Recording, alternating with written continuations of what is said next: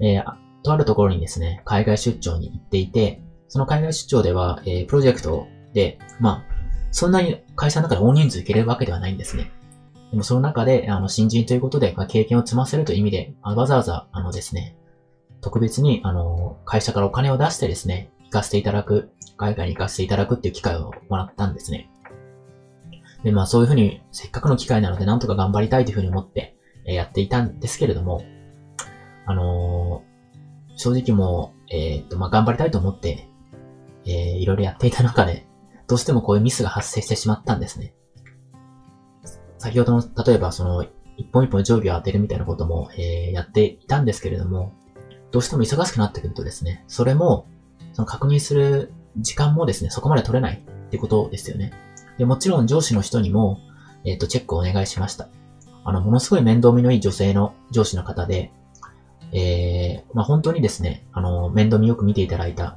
中なんですけれども、やっぱりこの金額を間違えるっていうのは相当おかしなことなんですね。普通の人から見たら。なぜなら、その契約書があって、その真ん中の部分ですね。真ん中の部分で、もうかなりデカデカと書いてるわけです。それはまさか間違えるとは、上司も思わないと思います。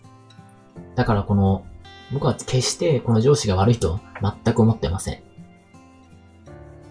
普通チェックしないと思います。こんなの間違えるだろうと思わないと思います。またプロジェクトの中にはですね、あの、ADHD、僕は ADHD だと知っていてくださって、それで配慮していただいた中で、実はですね、やっていた、やってくださったことっていうのは後から知りました。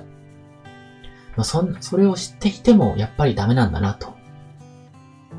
今思い返すとあるんですけれども、当時もだからですね、もうどんなに対策を重ねていっても、結局何をしても、もうダメじゃん、ということがですね、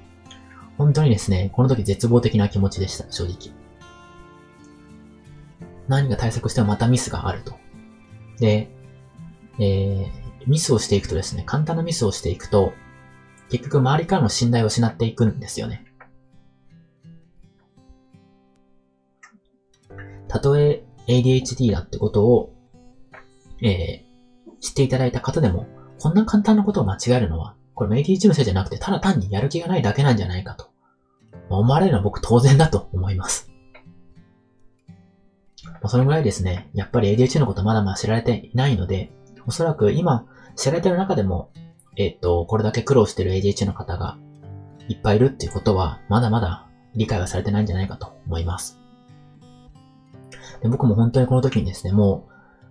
本当に絶望的な気持ちになって、でもなんとか、あの、会社で、あの、役員の方とか、あの、上司の方とかですね、本当に面倒見よくいい方が多かったので、なんとかですね、それに応えたいという思いで、えっ、ー、と、なんとか、えー、騙し騙し言っていたんですけれども、ある日ですね、会社に行こうと思っても完全に体が動かなくなりました。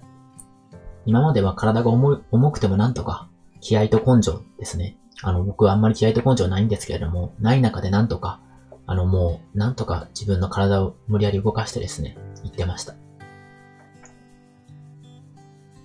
でも、もう限界がこの時来たんですね。今でも覚えていますが、えー、会社に行こうと思っても、なぜか体が重い。風邪かと思いました。なので、まあ、ただ体調が悪いだけなのかなと思って、上司にすいません、今日は行けませんと、えー、連絡をして、まずは一日休んでみようということになりました。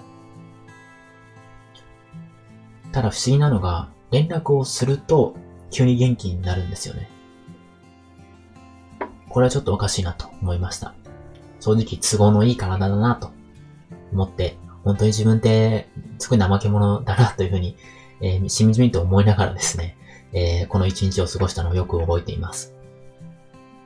なので、この、体元気になってからは会社の勉強ですよね。今まで教わったことのまとめたりとかですね。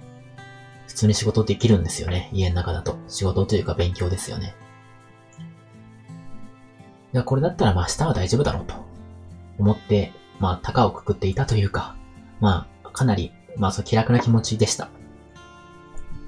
でも、それが、2日目、3日目と続いてきました。で、これはもしかして、鬱なんじゃないかと思い始めました。